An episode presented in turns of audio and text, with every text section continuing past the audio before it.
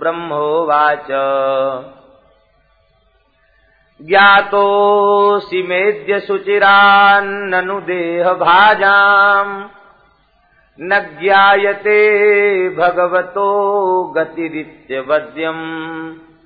नान्यत्वदस्ति भगवन्नपि तन्न शुद्धम् माया गुण व्यतिकराद्य दुर्विभासी हे भगवान मैं अपने पुरुषार्थ से, अपने परिश्रम से, अपने साधन से आपको नहीं जान सका। बहुत दीर्घ काल तक साधन करने के बाद भी, साधन के द्वारा नहीं, आपकी कृपा के द्वारा ही मैं जान, मैं आपको जान सका हूँ ज्ञातोसी मैं आपको जान, आप ज्ञातोसी आप ज्ञात हुए हैं। कैसे? कहते, आप अपनी कृपा से ही ज्ञात हुए हैं। हमारे साधन से आप ज्ञात नहीं भय हैं। हे भगवान, बड़े दुर्भाग्य की बात है कि यह जीव आपके स्वरूप को नहीं जानता।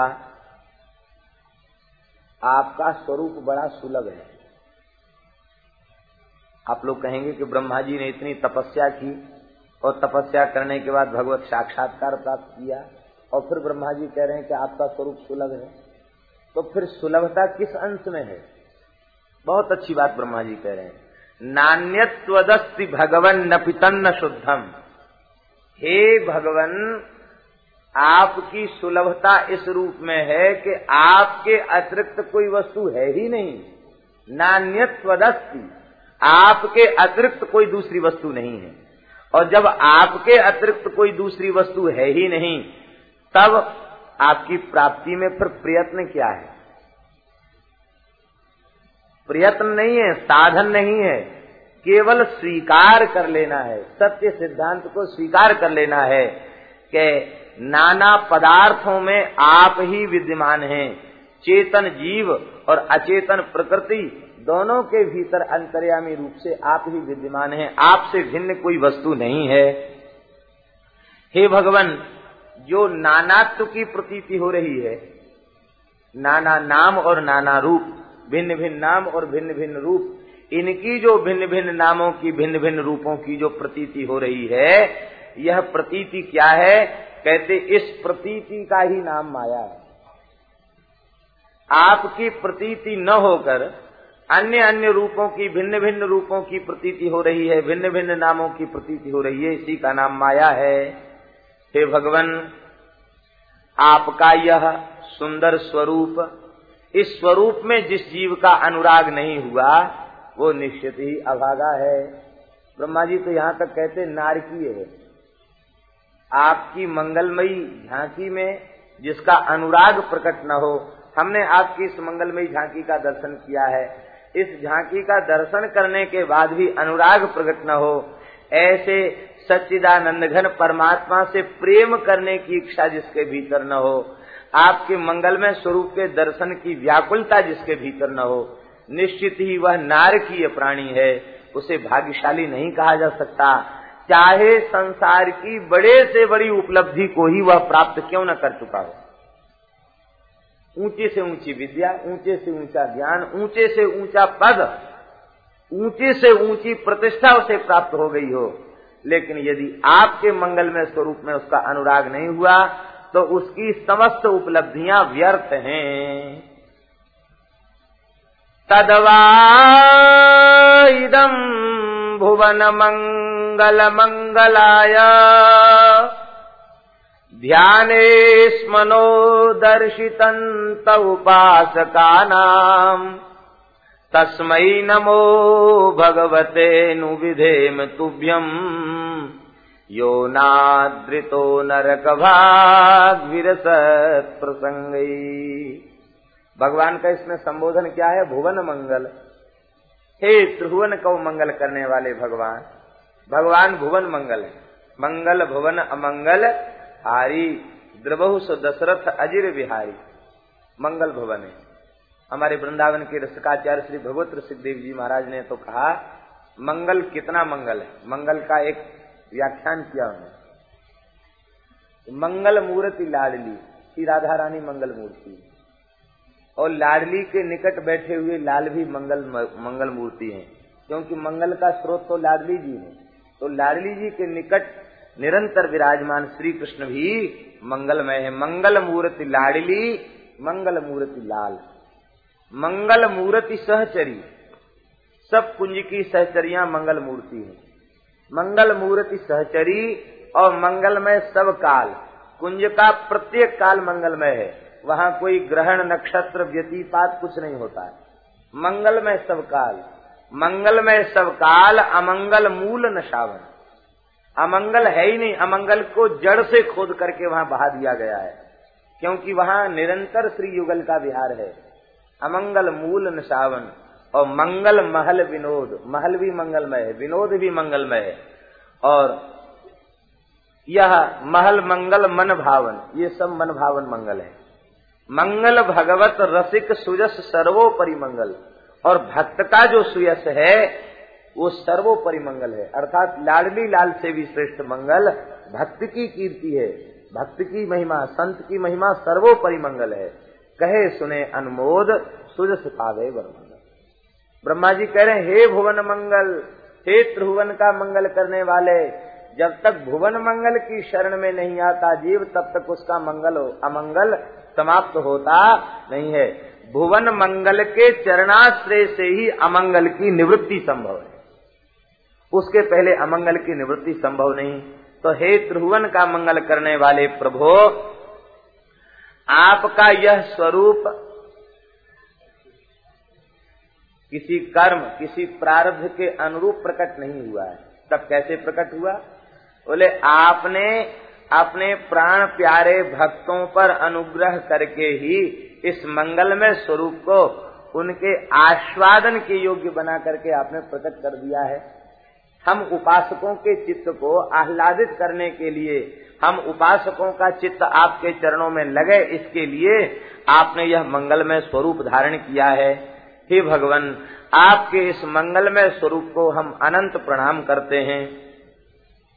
वस्तुतः जो विषयासक्त पापी जीव हैं, वे ही इसका अनादर करते हैं। और जो वस्तुतः भाग्यशाली जीव हैं, वे तो इन संसार के घृणित मलमूत्र के भांडों में प्रीति नहीं करते। वे तो आपके इस मंगलमय स्वरूप में ही अनुराग करते जो संसार में अनुराग कर रहा है, वो कौन है? वो अभागा है, नारकीय है। नारकीय क्यों है? बोले, नारकी इसलिए है कि मलमूत्र के बर्तन से प्रेम कर रहा है। मलमूत्र के भांड से प्रेम कर रहा है तो अभागा क्यों नहीं? वस्तु भाग्यशाली वो है जो आपके मंगल में इस स्वरूप में अनुराग करे, वही भाग्यशाली। और ये भगवान का स्वरूप जब तक जीव नहीं देखता, तभी तक उसका संसार में मन लगता है। भगवान की एक झलक मिलने के बाद फिर संसार में उसका चित्त लगता नहीं है। फिर भगवान में ही उसका चित्त सदा सर्वदा लगा रहता रामानुज संप्रदाय के एक संत हुए, धनुर्दास। सदगृहस्थ भक्त। इनका अपनी पत्नी से बड़ा प्रेम था। पत्नी का नाम था मालिनी देवी। अति सुंदरी थी। ये छत्ता लगा के चलते पत्नी के ऊपर। और बगल में नहीं चलते, ऐसे चलते उनके सामने होकर चलते छत्ता लगा के, पिछले पैरों से चलते, देखते हुए। और रंगनाथ जी की सवारी निकल रही थी और ये पत्नी के ऊपर छत्ता लगा के चल रहे। श्री रामानुज स्वामी जी ने देख लिया, आचार्य की दृष्टि पड़ गई। रामानुज स्वामी जी ने कहा कि ये कौन महानुभाव हैं जो पत्नी को छत्ता लगा के चल रहे हैं? लोगों ने बताया, बोले, महाराज, ये श्रीरंगम के बड़े धनाढ़ व्यक्ति हैं। इनका नाम धनुर्दास है, बड़े पहलवान हैं। और ये ऐसे ही है, इनके अटपटे काम है। कोई क्या सोचेगा, इसकी इनको कोई परवाह नहीं। भगवान की यात्रा तो संपन्न हो गई। आपने धनुर्दास को बुलाया। धनुर्दास डरते डरते आए। क्यों उनको डर था पता नहीं क्या कहेंगे? आपने बड़े प्रेम से पूछा, बेटा धनुर्दास, देखो, भगवान की सवारी निकल रही थी। और तुम भगवान की ओर एक बार भी नहीं देखे, अपनी पत्नी को ऊपर छत्र लगा के चल रहे थे, क्या यह उचित था? क्यों ऐसा करते हो? उसने हाथ जोड़कर कहा, महाराज, हमें अपनी पत्नी से सुंदर रूप कहीं दिखाई नहीं पड़ता। इससे अच्छा रूप हमें कहीं दिखाई पड़े तो हम वहाँ प्रेम करेंगे। स्वामी जी ने विचार किया कि हम इसको कहें कि ये मलमूत्र का भांड है, नाशवान है, क्षरणशील है, बूढ़ा हो जाने वाला है, नष्ट हो जाने वाला है। इससे प्रेम करोगे तो पछताना पड़ेगा। भगवान से प्रेम करो। ज्ञान ध्यान तो इसके ऊपर टिकेगा नहीं, क्योंकि इसकी अभी पूरी आसक्ति पत्नी में है। आपने कहा कि यदि इससे सुंदर रूप आपको देखने को मिल जाए तो तो फिर यहाँ से मन हट जाएगा। बिल्कुल हट जाएगा। इससे सुंदर होना चाहिए रूप। आपने श्री रंगनाथ भगवान से प्रार्थना की। नारायण दया सिंधो, वात्सल्य गुण सागर, एनम रक्ष जगन्नाथ, बहुजन मापराधनम हे नारायण, हे दया सिंधु, हे वात्सल्य गुण के समुद्र, ये बेचारा अपराधी जीव है। इसको आप अपनी मंगलमयी झांकी का दर्शन कराइए। जैसे ही प्रार्थना की है और कहा, अब दर्शन करो। दर्शन जब भगवान की मंगलमयी झांकी का किया है इसने। दर्शन करते ही मूर्छित होकर के गिर गया। फिर तो इतने बड़े भक्त हुए, धनुर्दास शूद्र कुल में उत्पन्न हुए थे। लेकिन इतने बड़े भक्त हुए कि रामानुज स्वामी जब कावेरी स्नान के लिए जाते तो मंदिर के पुजारियों के कंधे पर हाथ रख के जाते। और जब संध्या वंदन करके, स्नान करके लौटते तो धनुर्दास के कंधे पर हाथ रख के आते। लोगों ने कहा, महाराज, जब स्नान नहीं करते, तब तो ब्राह्मण के कंधे पर हाथ धर के जाते हो। और जब स्नान करके आते हो तो धनुर्दास के कंधे पर हाथ रख दिया तो इसका क्या कारण है? तो रामन स्वामी जी ने कहा कि कावेरी के स्नान से संध्या वंदन से और मूल मंत्र नारायण के जप से, मूल नारायण मंत्र के जप से मैं उतनी पवित्रता का अनुभव नहीं करता, जितनी पावनता का अनुभव धनुर्दास के स्पर्श से करता। ये भगवान का इतना भक्त है। पुजारियों के मन में बात आ गई। बोले, इसने सब संपत्ति स्वामी जी को दे दी है, बहुत पैसा वाला है। बार बार कुछ न कुछ भेंट करता है ठाकुर सेवा के लिए। इसीलिए ये इसकी बड़ाई कर रहे हैं।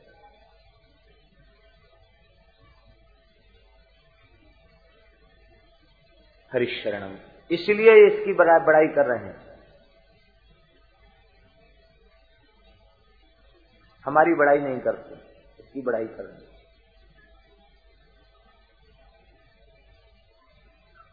स्वामी जी ने देखा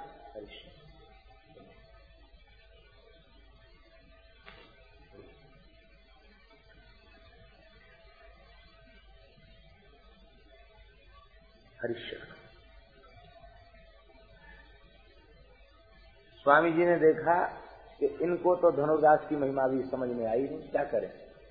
तो रामन स्वामी जी ने क्या किया? वो लोग तो स्नान करने गए थे, उनके अचला में से एक एक टुकड़ा फड़वा लिया। अब वो लौट के आए तो पूजा में नहीं गए, झगड़ा करने लगे। वो कहता, तुमने हमारा अचला फाड़ दिया? वो कहते, तुमने हमारा अचला फाड़ दिया। झगड़ा करने लगे। आपने वो कहा, कोई बात नहीं, नए वस्त्र लो। सबको नए नया कपड़ा दिया और सब प्रसन्न होकर के सेवा में चले गए। अब आपने कहा कि देखो, हम धनुर्दास को अपने पास बिठा के रखेंगे। और तुम जाना, उसके घर में कुछ चोरी करके ले आना चलो ठीक है। तो धनुर्दास को तो अपने पास सत्संग में बिठा लिया और मंदिर के पुजारियों से कहा कि तुम जाओ उसके घर में। अकेली पत्नी ही तो है, सो गई होगी, जो कुछ हाथ पड़े उठा लाना। वो गए तो वो सोई नहीं थी, धनुर्दास की प्रतीक्षा में थी। लेकिन जब वैष्णवों को आते देखा और चोर की तरह आते देखा तो वो समझ गए कि चोरी करने आए। ये वैष्णव है, बहुत अच्छी बात है। ये वस्तु ले जाएँगे तो भगवान की सेवा में लगाएँगे। ऐसा विचार करके वो सोने का बहाना करके लेट गई, खर्राटे लेने लग गई। और ये सब गए और सब सामग्री घर की बटोरी, इसके शरीर के आभूषण भी एक और को उतार लिए। वो इतने बहाना बना के सोती रही कि उठ के खड़ी नहीं हुई। इसने सोचा कि एक तरफ़ के आभूषण तो ले लिए, दूसरे तरफ़ के आभूषण बच गए हैं। जैसी करवट बदली कि वो समझे कि जग गई। तो वो छोड़ छाड़ के वहाँ से भागे। भाग करके वो मठ में आ गए। स्वामी जी ने धनुर्दास से कहा कि जाओ जाओ, घर जाओ। धनुर्दास घर पहुँचे अपने और जैसे ही घर पहुँचे तो पीछे से उन लोगों को भेजा। बोले, देख के आओ, उसके घर में क्या बातचीत हो रही है? वो वैष्णव उसके घर के पीछे जाकर खड़े हो गए। तो धनुर्दास अपनी पत्नी को डांट रहे थे कि देखो, तुम्हें ज़रूर संपत्ति का लोभ आ गया, इसलिए तुमने नहीं ले जाने दिया। आधे अंग के आभूषणों पर लोभ आ गया। ये भगवान की सेवा में लग जाते तो कितनी अच्छी बात थी। उसने कहा, भगवान, मुझे बिल्कुल लोभ नहीं आया। कह, लोभ नहीं आया तो सब उतार करके दो हमको। जो भीतर तिजोड़ी में रखा, उसको भी निकाल के दो। सब मठ में पहुँचा के आएँगे। तो सारी संपत्ति को लेकर गए, रात में ही उनके चरणों में देख करके भगवान की सेवा में लगा दो, हमें नहीं चाहिए। तब इस घटना के बाद आपने सबको बुलाया। बोले, अब बताओ, पवित्र कौन है? तुम्हारे कपड़े नेक से फट गए तो तुम लोग झगड़ा करने लगे, पूजा में तुम्हारा भाव खत्म हो गया। और इसके घर में ऐसी घटना घट गई, फिर भी इसको आप लोगों के प्रति अभाव नहीं आया। ये फिर भी आपकी सेवा करना चाहता है। ऐसा भक्तों के प्रति जिसका आदर भाव बढ़ जाए, वो अतिशय पवित्र है। भगवान के स्वरूप के प्रति आकर्षण कैसे बढ़े? भगवान के स्वरूप के प्रति आकर्षण बढ़ेगा भगवान की कथा का आश्रय लेने से, भगवान की लीला का आश्रय लेने से, भगवान के नाम का आश्रय लेने से भगवान के स्वरूप के प्रति आकर्षण बढ़ेगा। और जब भगवान के स्वरूप के प्रति आकर्षण बढ़ जाएगा तो फिर जीवन कृत्य हो जाएगा। फिर नारकी जीवन नहीं रहेगा। तो मलमूत्र के भांड से प्रीति तब तक है जब तक भगवान से प्रीति नहीं रही। भगवान से प्रीति होने के बाद इन नाशवान शरीरों से प्रेम नहीं रह जाएगा। अभी जो बात कह रहे थे ना, वे नारकीय हैं, जो आपके चरण कमलों में अनुराग नहीं करते। अब चरण कमलों में अनुराग कैसे होता है? आगे के छंद में ब्रह्मा जी बता रहे हैं। ये तो त्वदीय चरणाम्बुज कोश गंधम जिघ्रंति कर्ण विवर श्रुतिवात नीतम। भक्त्या गृहीत चरण परया च तेषाम।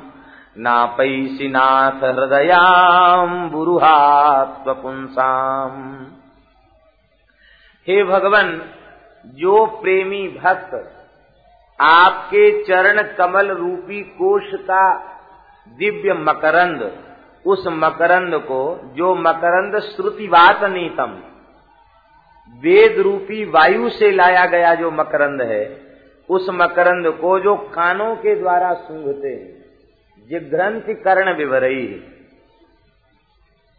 जो कानों के द्वारा सूंघते हैं कहते, उनके हृदय में आपके चरण कमल विराजमान हो जाते हैं। और जब आपके चरण कमल उनके हृदय में विराजमान हो जाते हैं तो वे अतिशय प्रेम पूर्वक आपके चरण कमलों में लिपट जाते हैं। भक्ति के प्रेम के सूत्र में आपके चरण कमलों को बाँध लेते हैं। फिर आप कभी भी उन प्रेमियों के हृदय को छोड़कर जाते नहीं हैं। और जब अटल होकर प्रेमियों के हृदय में आप बस जाते हैं तो स्वप्न में भी, संसार में, शरीर में, भोगों में उनका मन नहीं जाता है और उनका परम कल्याण हो जाता है। आप लोग कहेंगे, एक बात समझ में नहीं आई। कौन सी बात? जिग्रंथि कर्ण विवरई सूंघने की क्रिया किस इंद्रिय से होती है? नाशिका से। और वेद गर्भ ब्रह्मा जी कह रहे हैं, कर्ण विवरे ही जिग्रंथ कानों से सूंघते हैं। इसका मतलब है, कोई सामान्य पुरुष कहे कि कानों से सूंघते हैं तो लोग हँसी करेंगे कि, अरे, देखो, इसको ये भी पता नहीं कि कानों से सुना जाता है, सूंघा नहीं जाता, नाक से सूंघा जाता। लेकिन ब्रह्मा जी कह रहे हैं कि कानों से जो आपके चरण कमल की सुगंध को सूंघते हैं।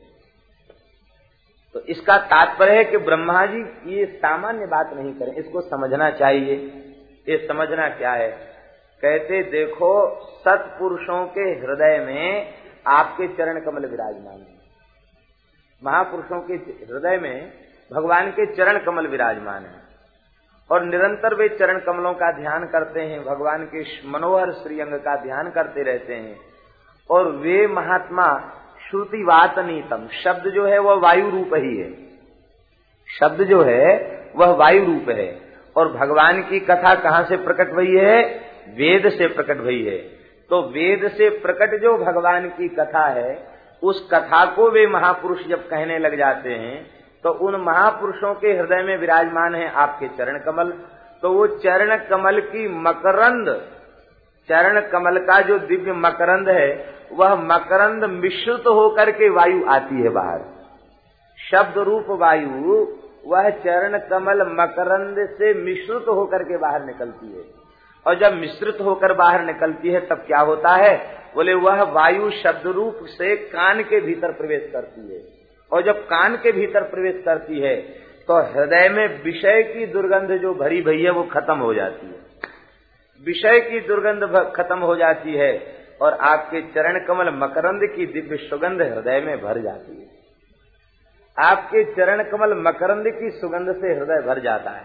और जब हृदय भर जाता है तो बस फिर उस उस पवित्र हृदय में जो कथा से पवित्र हो चुका है, जो श्रुतिवात नीत वायु से पवित्र हो चुका है, उस अंतकरण में आपकी भुवन मंगल मूर्ति का आविर्भाव हो जाता है।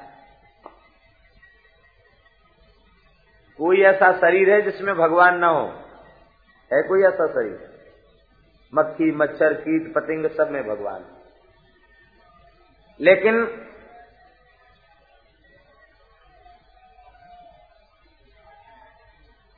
सब घट मेरा साइया खाली घट नहीं कोय बलिहारी व घट की जाघट परगट होए। उस घट की बलिहारी है जिस घट में भगवान का आविर्भाव हो जाए। तो अंतर्यामी रूप से भगवान सब में विराजमान, लेकिन आविर्भूत नहीं है। तो जो प्रेम से सत्पुरुषों के चरणों में बैठकर आपके चरित्र को सुनते हैं तो उन सत्पुरुषों के हृदय में चरण कमल विराजमान है। वह मकरंद शब्द के माध्यम से जब निकलता है, माने विद्वान की वाणी से केवल शब्द निकलते हैं और भक्त की वाणी से शब्द नहीं निकलते हैं। शब्दों के साथ भगवान के चरण कमल का मकरंद निकलता है, सुगंध निकलती है। शब्द से सुगंध प्रकट होती है। वह सुगंध जब कान के माध्यम से हृदय में जाती है तो हृदय प्रेम से परिपूरित हो जाता है। विषय की दुर्गंध उससे चली जाती है और आपका मंगलमय स्वरूप प्रकट हो जाता है। और जब मंगलमय स्वरूप प्रकट हो जाता है, तब क्या होता? बोले, फिर उस स्वरूप का एक बार जब तन्मयता कथा सुनते सुनते, नाम जपते जपते, कीर्तन करते करते तन्मयता प्रकट होती है। और उस तन्मय स्थिति में जब एक बार आपकी मंगलमयी झांकी, उनके अंतकरण में प्रकट हो जाती है। तो इतना प्रेमावेश उनके भीतर जगता है कि वे बस आपके उस मंगलमयी मूर्ति के चरण कमलों में लिपट जाते हैं। भक्तिया गृहित चरण प्रेम लक्षणा भक्ति के कारण वे आपके चरण कमलों को पकड़ लेते हैं और ऐसा पकड़ लेते हैं कि सर्वतंत्र, स्वतंत्र सर्व समर्थ होते हुए भी उनके हृदय को छोड़कर आपको जाने का साहस होता नहीं, क्योंकि प्रेम की डोरी से आपके चरण कमलों को बाँध लेते हैं। आप उनके हृदय कमल का त्याग नहीं करते। किसी को बाँध दिया जाए तो वो सुखी रहेगा, दुखी हो जाएगा। बंधन में जिसको बाँध दिया जाए, वो दुखी हो जाएगा। लेकिन हे नाथ, प्रेमियों के हृदय कमल में आप बंध कर बैठते हैं, फिर भी परम आनंद में बंध कर बैठते हैं। आपको उस बंधन का दुख नहीं होता, क्योंकि प्रेम रज्जुकृत बंधन मन्यत। प्रेम की रस्सी का बंधन ही एक विलक्षण बंधन है। उस बंधन को स्वीकार करके आप उनके हृदय से निकलते।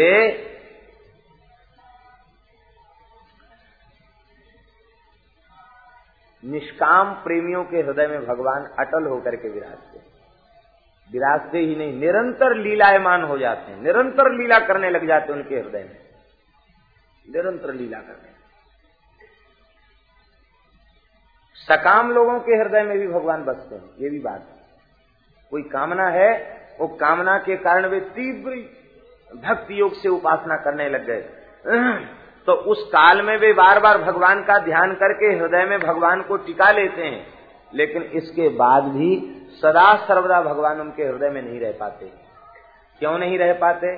बोले, सदा सर्वदा उनके हृदय में भगवान इसलिए नहीं रह पाते हैं, क्योंकि वे भगवान को रखते तो हैं हृदय में, लेकिन उनसे किराया मांग लेते हैं। सकाम लोग किराया मांग लेते हैं भगवान से। अच्छे से अच्छा घर हो तो आप महँगा किराया हो तो आप कब तक रहेंगे? जब तक जेब में पैसा है, तब तक रहेंगे। वो कब तक रहेंगे? कभी न कभी तो छोड़ के चले जाएँगे, कहेंगे, भैया, दो दिन, चार दिन हो गया, अब हम चले। और पैसा जेब में न हो तो वो धर्मशाला वाला आपको फिर टिकने नहीं देगा। भगा देगा आपको। ये सकाम लोग हृदय में ठाकुर जी को बताते तो हैं, लेकिन किराया वसूलते हैं, बहुत महँगा।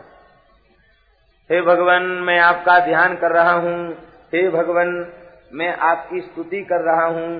हे भगवान, मैं आपकी शरण में हूँ। आप हमें पुत्र दे दीजिए, आप हमें स्त्री दे दीजिए, आप हमें धन दे दीजिए। ऐसे करके वो भगवान से प्रार्थना करते हैं। तो जब ऐसा करके वो भगवान से प्रार्थना करते हैं तो भगवान दे ले करके फिर छुट्टी करते हैं भगते हैं वहाँ से। और प्रेमी के हृदय में अटल होकर इसलिए विराजते हैं कि वह अपने हृदय में बसा तो लेता है और प्रेम के बंधन में बांधकर चरणों में लिपट जाता है नाथ, अब इस दास का त्याग करके न जाएँ।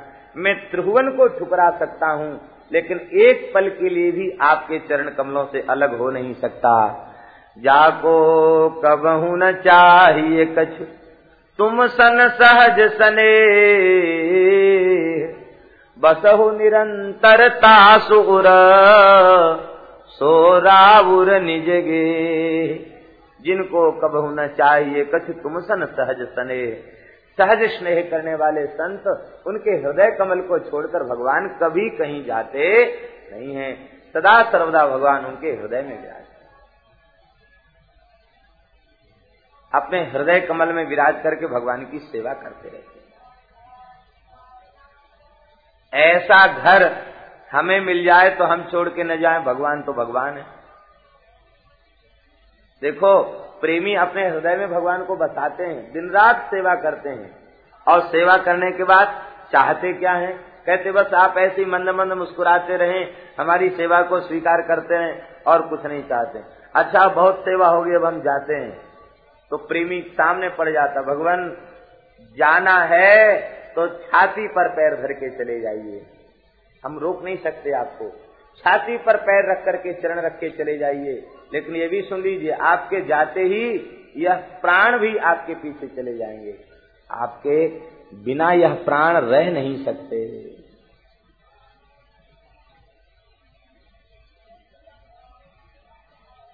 प्रेमी भगवान को अपने हृदय कुंज में विराजमान करके निरंतर सेवा करते हैं।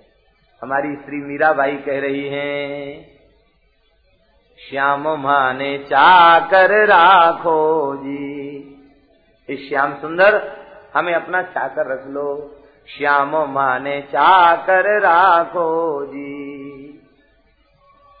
चाकर रहसू, बाग लगासो नित उठ दर्शन पासो।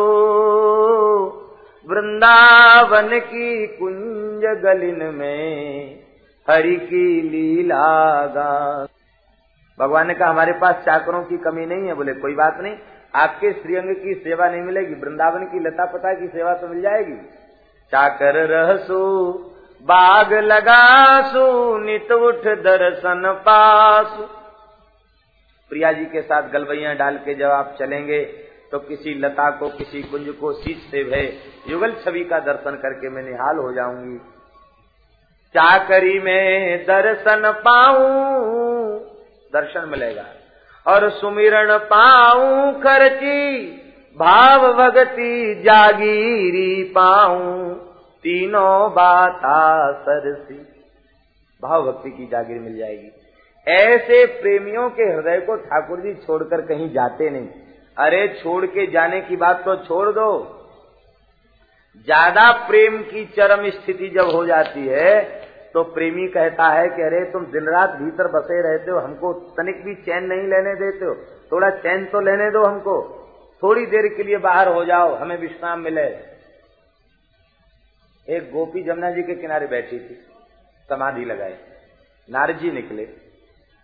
नारजी को बड़ा आश्चर्य हुआ कि हम तो सोचते थे कि ब्रजवासी केवल प्रेमी है, लेकिन ये गोपी तो बड़ी उच्च कोट की जोगनी है, समाधि लगा के बैठी है। नारद जी ने वीणा बजाई, नारायण नारायण नारायण। गोपी ने नेत्र खोले, नारजी को प्रणाम किया। भगवान, वाह, आज आपका बड़ा मंगलमय दर्शन हुआ। नारजी ने कहा कि देवी, ब्रजगोपी, समाधि लगाकर किसका ध्यान कर रही हो? उसने कहा, बाबा, मैं ध्यान नहीं कर रही हूँ। तब क्या कर रही हो? बोले, मैं ध्यान लगाकर कोशिश कर रही हूँ। ए, नंद का छोरा भीतर घुसा हुआ है, कैसे बाहर निकले? आलीरी मेरे नैना बाण पड़ी। चित्त चढ़ी वह सावरी मूर्ति। उर्विच आन अड़ी। ये टेढ़े बेड़े हैं, इसलिए तो अड़ जाते हैं, सीधे होते तो निकल जाते। त्रिभंग ललित हैं, ये हृदय में आकर अड़ गए हैं। चित्त चढ़ी वह सावरी मूर्ति उर्विच आन अड़ी। आली रे मेरे, नैना बाण पड़ी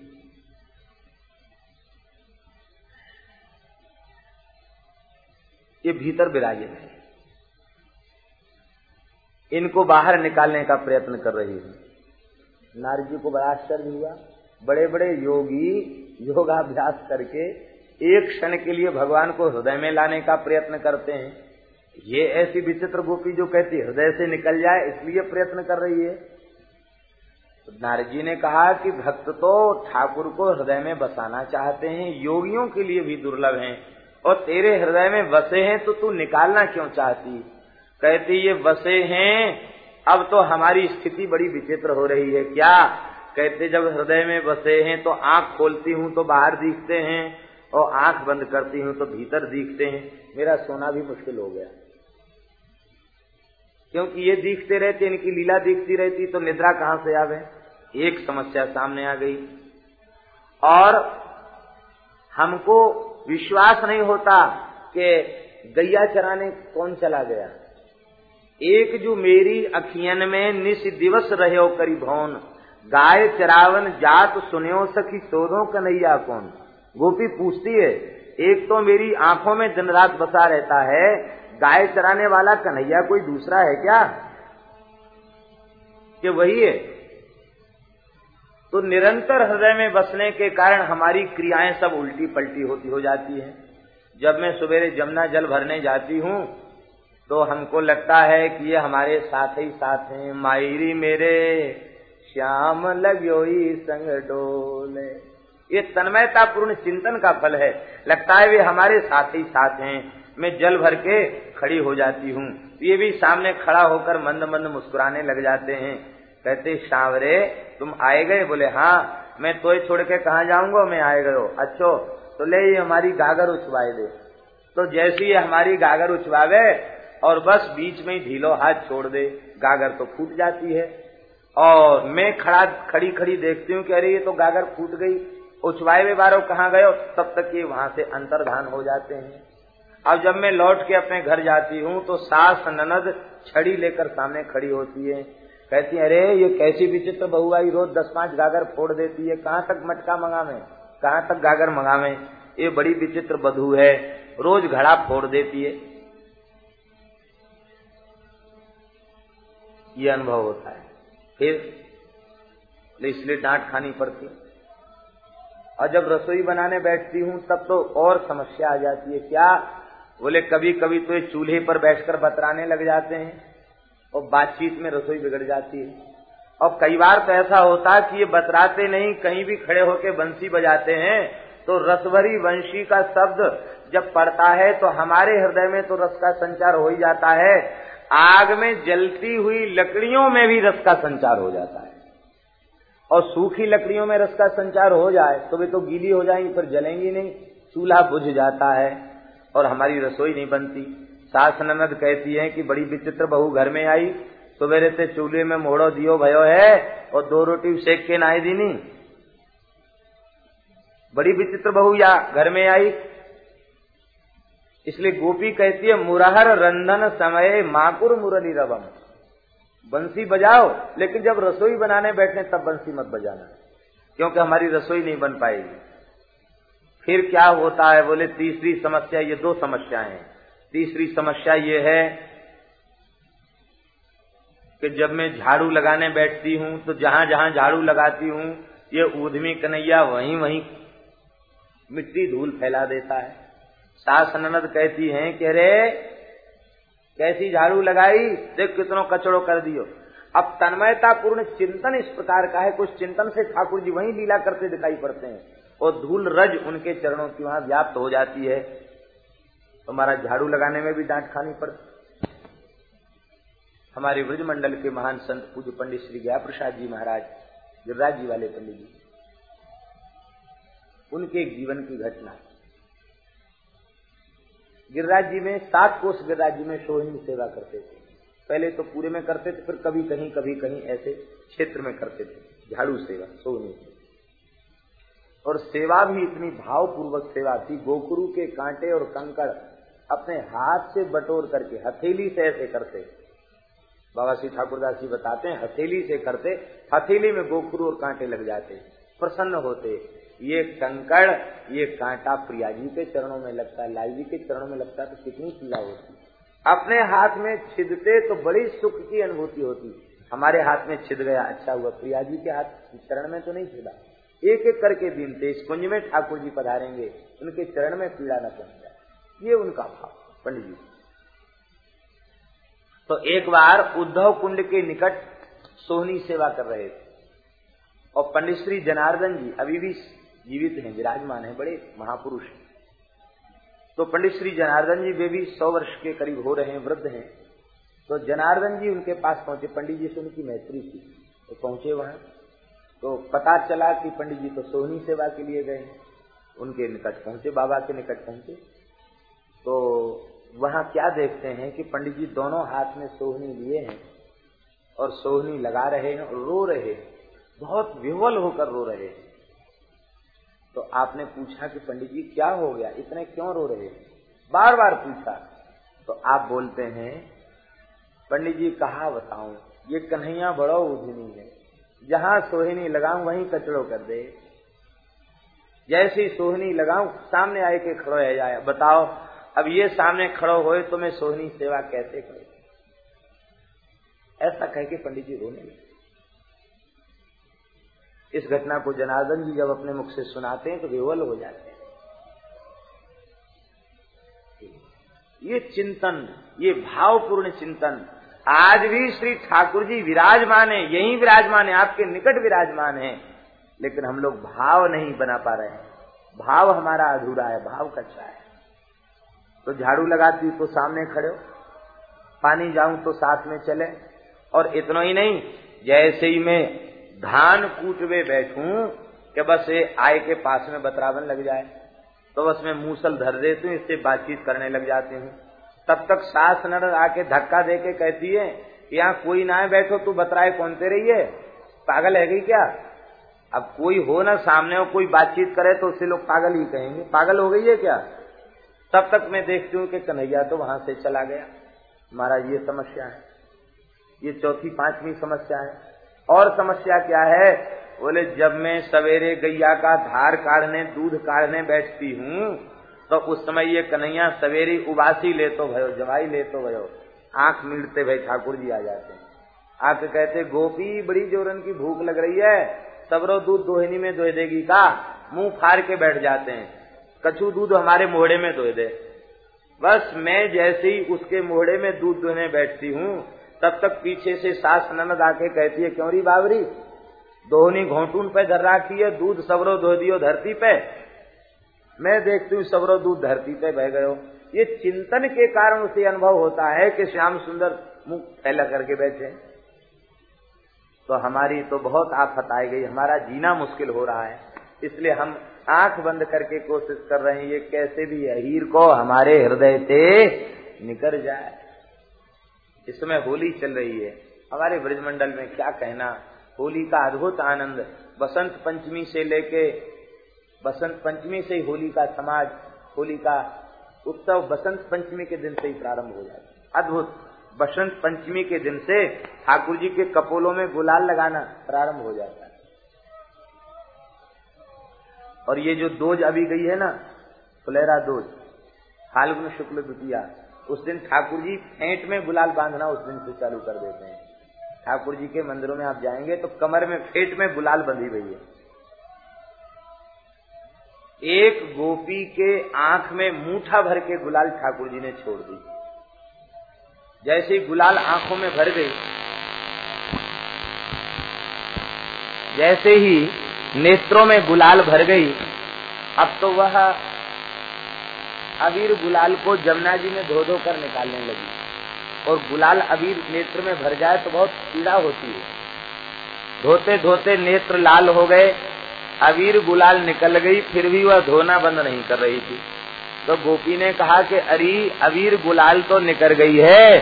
अब धोना क्यों बंद नहीं कर रही? थी धोते धोते तेरी आँख लाल पड़ गई तू धोना क्यों बंद नहीं कर रही है? उसने कहा कि अबीर तो निकल गई, गुलाल भी निकल गए, लेकिन अहीर का नहीं निकला। ये अहीर का छोरा है, ये आँख में ऐसा बस गया गुलाल मारते समय, वो गुलाल फेंकने की छवि आँख में बसी है। अब हमें दुनिया का कोई दृश्य नहीं दिखता, केवल अहीर का दिख रहा है। तो मैं सोचती हूँ कि जैसे अवीर निकल गई तो जमुना जी के जल से धोने से अहीर का भी निकल जाएगा। लेकिन अरी सखी, हमारी दुर्दशा है। ये अहीर का हृदय में ऐस बस गया है। आँखों में ऐस बस गया है कि नेत्र से निकलता नहीं। ये प्रेम की स्थिति, ये स्थिति कब प्राप्त होगी? बोले, जब निष्काम रति, निष्काम प्रीति भगवान के चरणों में हो जाएगी तो फिर ठाकुर जी हृदय छोड़कर कहीं जाएँगे नहीं। ये ब्रह्मा जी का भाव है।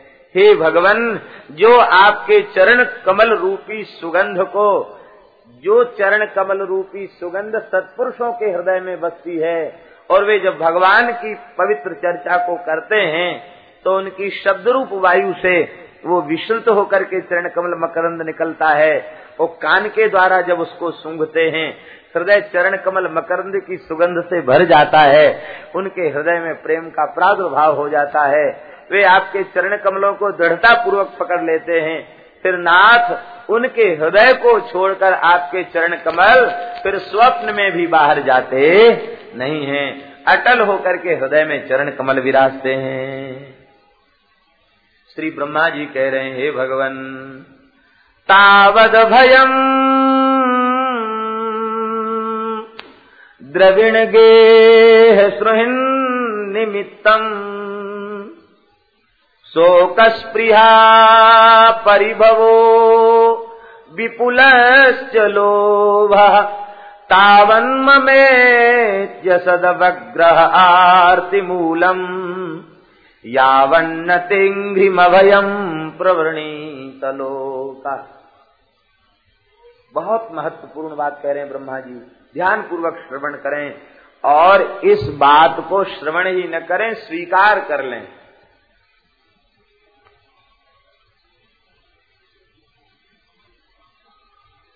आज किसी प्रेमी ने कहा, कथा बहुत अच्छी हो रही है।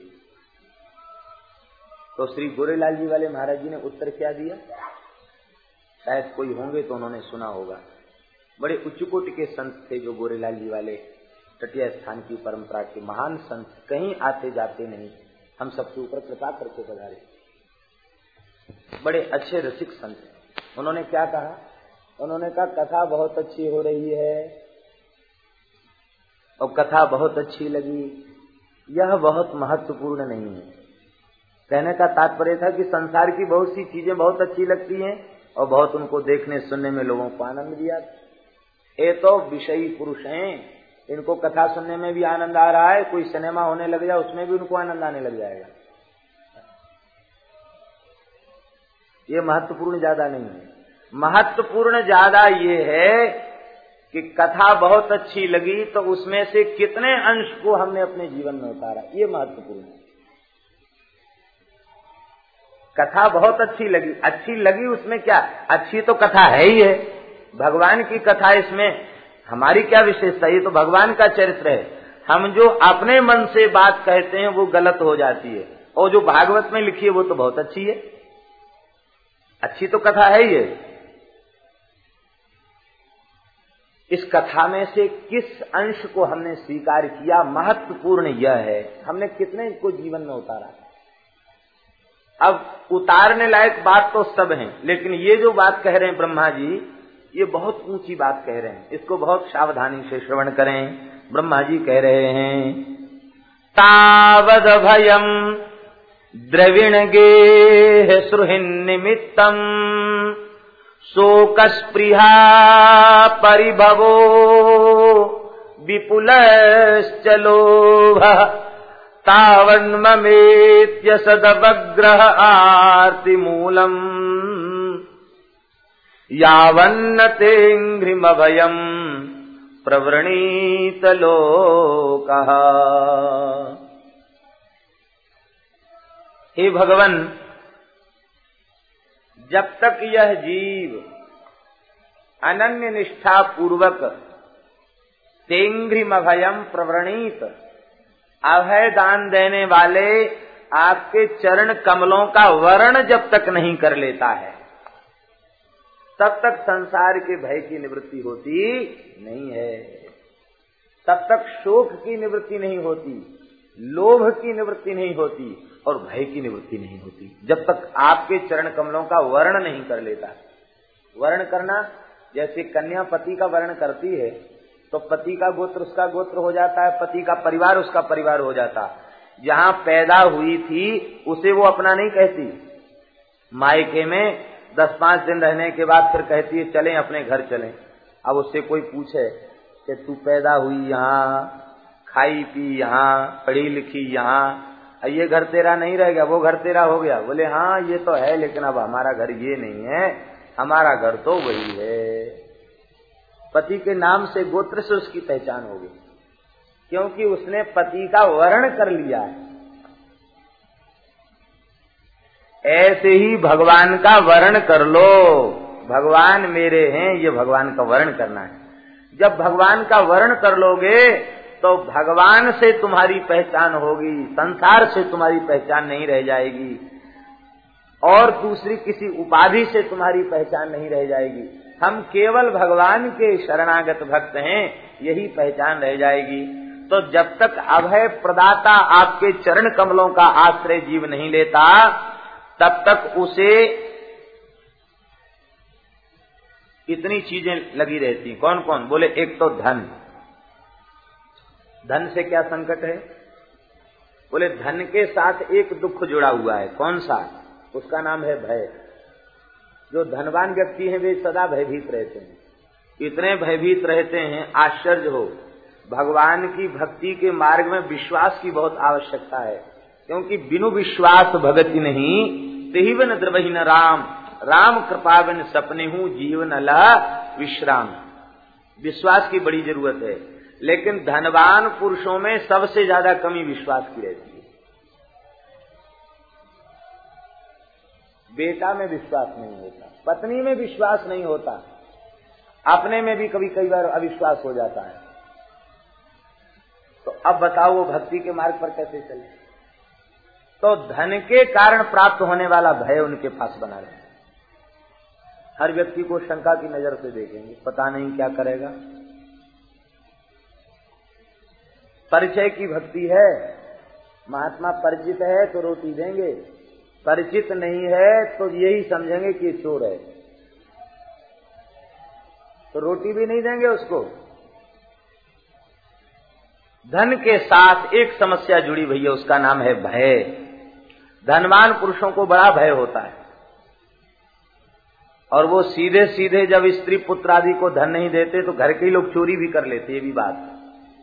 ज़्यादा कोई कंजूसी करने लग जाए तो फिर जब घर वाले देखते हैं कि ऐसे तो देता नहीं तो जिसके हाथ जो पड़े वो ले जाओ। फिर बेचारे को रोना पड़ता हाय हाय, देखो ये जुट गया, ये चला गया, वो चला गया। तो धन के कारण प्राप्त होने वाला भय और घर के कारण प्राप्त होने वाला भय, शोक धन, घर और बंधु, इनके कारण भय, शोक, लालसा और दीनता और लोभ, ये सब विकार इनके साथ जुड़े हुए हैं। तो भय और शोक और लालसा लालसा का तात्पर्य है कि जितना है उतने का सदुपयोग नहीं, और अधिक आवे इसकी तृष्णा, लालसा। और लालसा के बाद फिर दीनता। दीनता किस चीज़ की? वे अपने धन की रक्षा करने के लिए चाहे जिसके पैर पकड़ लेते हैं। वैसे तो बड़ा रुआब दिखाएँगे, लेकिन धन की सुरक्षा की बात आएगी तो चाहे जिसके सामने दीन बन जाएँगे। किसी सज्जन से पूछा कह रहे आप चाहे जिसके सामने हाथ पर जोड़ने लग जाते हैं हैं? और कोई ऐसी बात है तो सबके सामने हाथ पर नहीं जोड़ना चाहिए। बोले, भाई देखो, हमारा नाम आप नहीं जानते हैं। हमारा नाम क्या है? बोले, बनिए बनिए माने बिगड़िए मत, बनिए। हम अपना काम बनाने में चतुर हैं, हम बिगाड़ने वाला काम नहीं करते हैं। अरे, हाथ पर जोड़ लिए, कुछ बच गया तो ठीक है। ये दीनता और फिर लोभ। ये ही है अविद्या का परिवार। ये जब तक रहेंगे, तब तक कुछ भी कर लो, क्लेश की निवृत्ति संभव नहीं है ये सारे क्लेशों से छुटकारा कब होगा? जब अभय दाता आपके चरण कमलों का वर्ण कर ले, हृदय से दृढ़ता पूर्वक स्वीकार कर ले, संसार से कोई संबंध हमारा नहीं है। न था, न है, न रहेगा, न धन से, न घर से, न परिवार से, न प्रतिष्ठा से हमारा कोई संबंध नहीं। हमने मान रखा है उसे धन। इसलिए वो धन है। मान्यता खत्म हो जाए तो धन धन नहीं रह जाएगा। बंदर को रुपया दे दो, उसको कहा उसके प्रति महत्व बुद्धि है? वो फाड़ के फेंक देगा, काट देगा, फाड़ देगा। उसको कोई महत्व बुद्धि उसके प्रति नहीं। बंदर को क्या महत्व बुद्धि उसके प्रति? वो इतनी बुद्धि उसे हो कि हम इसको दे करके कहीं फल वाले से फल खरीद लावें, अथवा मिठाई खरीद लावें उसकी महत्व बुद्धि रुपए के प्रति नहीं है तो रुपए की थैली उसके हाथ में पड़ जाए तो काट के फेंक देगा। इसका तात्पर्य है, हमने मान रखा है उसे धन, इसलिए वह धन है। हमने मान रखा है संसार को अपना, इसलिए संसार है। हमने मान रखा है परिवार को, इसलिए परिवार हमारा अपना है। और हम यह मान लें, यह सब हमारा नहीं, हमारे केवल एकमात्र भगवान हैं। ये स्वीकार करते ही सारे संबंध समाप्त हो जाए। फिर तो आनंद ही आनंद आ जाएगा। क्या हो जाएगा इस स्वीकार करने से? कहते इसको स्वीकार करने के बाद ये होगा कि फिर सबका एक सूत्र से भगवान में प्रेम हो जाएगा। जननी जनक बंधु सुत दारा, तन धन भवन सुहृद परिवारा सबके ममता ताग बटोरी। मम पदम नहीं बाँध बर डोरी। इसलिए भगवान के बन जाओ, भगवान को एक बार स्वीकार कर लो। और जब भगवान को स्वीकार कर लोगे तो अविद्या की निवृत्ति हो जाएगी। जब तक हम भगवान के हैं, ये विश्वास दृढ़ नहीं हुआ है, तब तक काम क्रोध लोभ आदि की समाप्ति नहीं हो सकती, अविद्या की निवृत्ति नहीं हो सकती। और जब तक अविद्या की निवृत्ति नहीं होगी, तब तक क्लेश का संशय हो नहीं सकता है। स्वीकार कर लो हम भगवान। ये शरीर जब हमें नहीं मिला था तो इस परिवार से हमारा कोई संबंध था? हम किसी के बेटी बेटा थे, किसी के भाई बहन, किसी के पति पुत्र थे, कुछ थे, कुछ नहीं थे। और जो शरीर चिता में चला जाए, उसके बाद भी खत्म हो जाएँगे। लेकिन जब शरीर नहीं मिला था, उस समय भी हम भगवान के थे। और जब शरीर नहीं रह जाएगा, उसके बाद भी भगवान के रहेंगे। तो आज हम भगवान के हैं कि नहीं? आज भी हम भगवान के ही हैं। ये सीधी साधी सरल बात, इसको स्वीकार कर ले तो सारी अविद्या की निवृत्ति हो जाएगी। किसी के घर में चोर डकैतों का उपद्रव बढ़ जाए और वह व्यक्ति उनसे प्रतिरोध करने में समर्थ न हो तब वह व्यक्ति किसी समर्थ पुरुष को घर का मालिक बना दे। केवल झूठा बोर्ड ही लगा दे कि यहाँ जिला पुलिस कार्यालय अब होने वाला है अथवा कोई बड़ा अधिकारी यहाँ आने वाला है। वो जितने चोर बदमाश है ना, वो सब किनारा काट जाएँगे।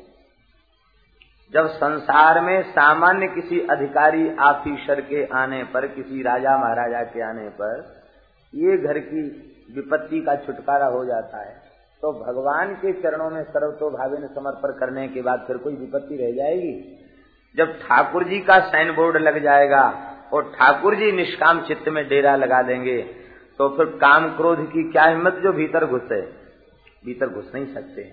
वे कुछ बिगाड़ नहीं सकते। तभी तक हैं, तब तक हमने भगवान को स्वीकार नहीं किया। और जब भगवान के संबंध को स्वीकार कर लेते हैं और फिर माया आ जाए तो फिर माया को भी डांट देते हैं। खबरदार भीतर घुसी तो।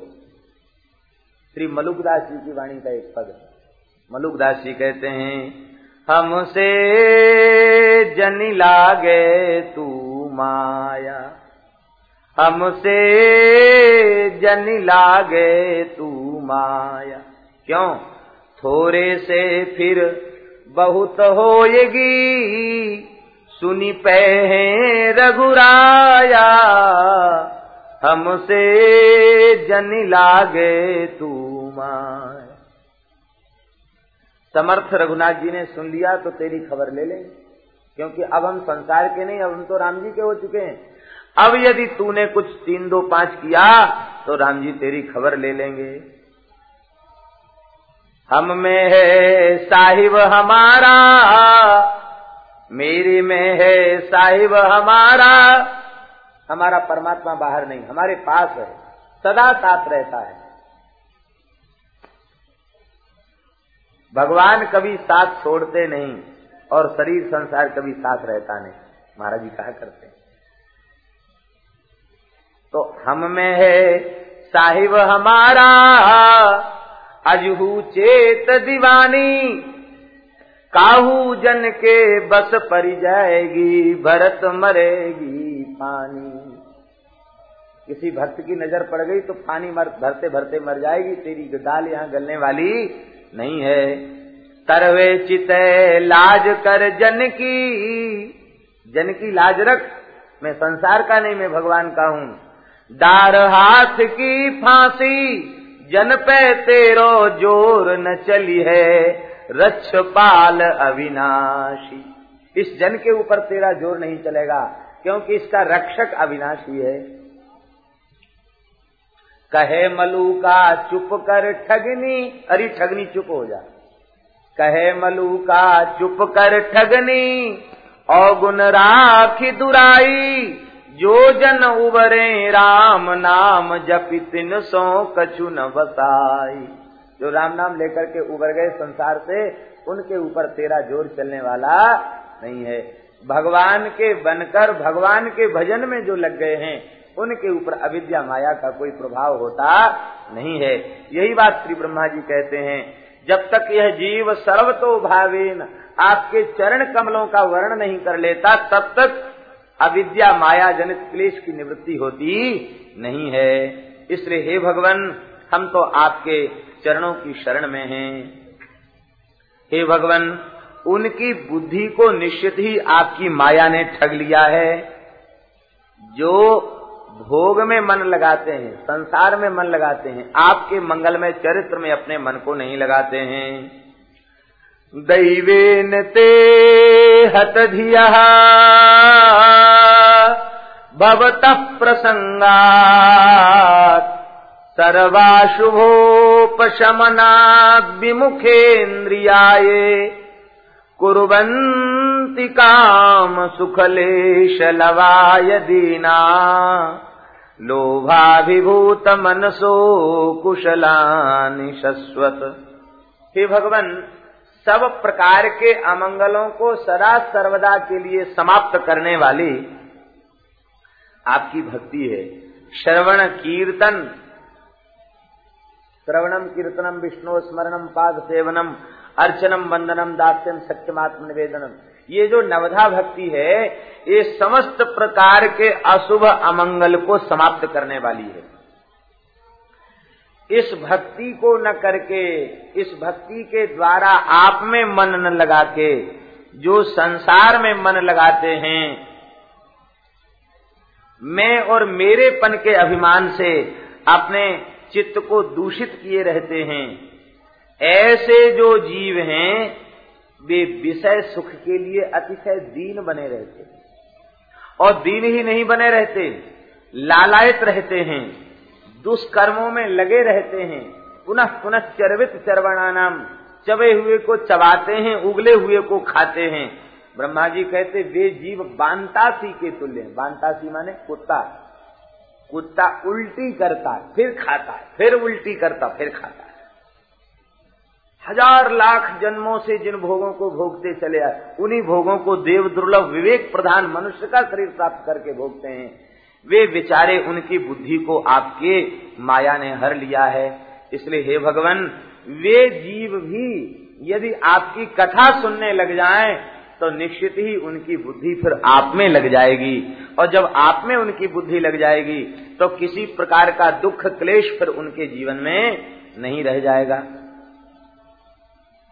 हे भगवान, सोसावदभ्र करुणो भगवान विवृद्ध।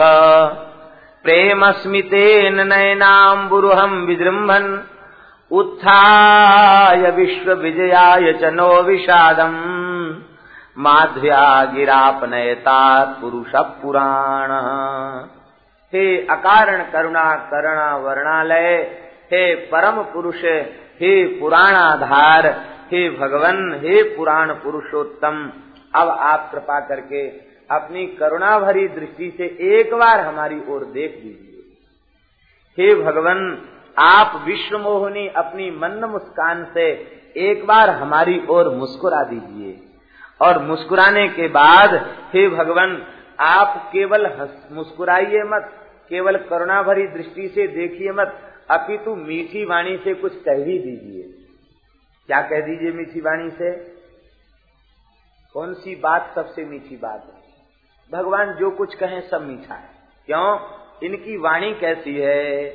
मृतक जियावनी, गिरा सुहाई। मृतक जियावनी, गिरा सुहाई। श्रवण रंध्र हुई उर जब आई। मृतक जियावनी गिरा है। भगवान जो कुछ कहें वह मधुर है। लेकिन उन समस्त मधुराति मधुर वाक्यों में सबसे मधुर वाणी भगवान की क्या है? ठाकुर जी की सबसे मधुर वाणी क्या है? बोले, ठाकुर जी की सबसे मधुर वाणी ये है कि, भक्त, अब तुम मेरे हो। बस ये वाणी सबसे मधुर है। वे जो कुछ कहते मधुर है ही है, लेकिन एक बार वे तिरछी चितवन से देखकर मंद मुस्कुरान मुस्कान से युक्त होकर कह दें कि बस अब तुम मेरे हो।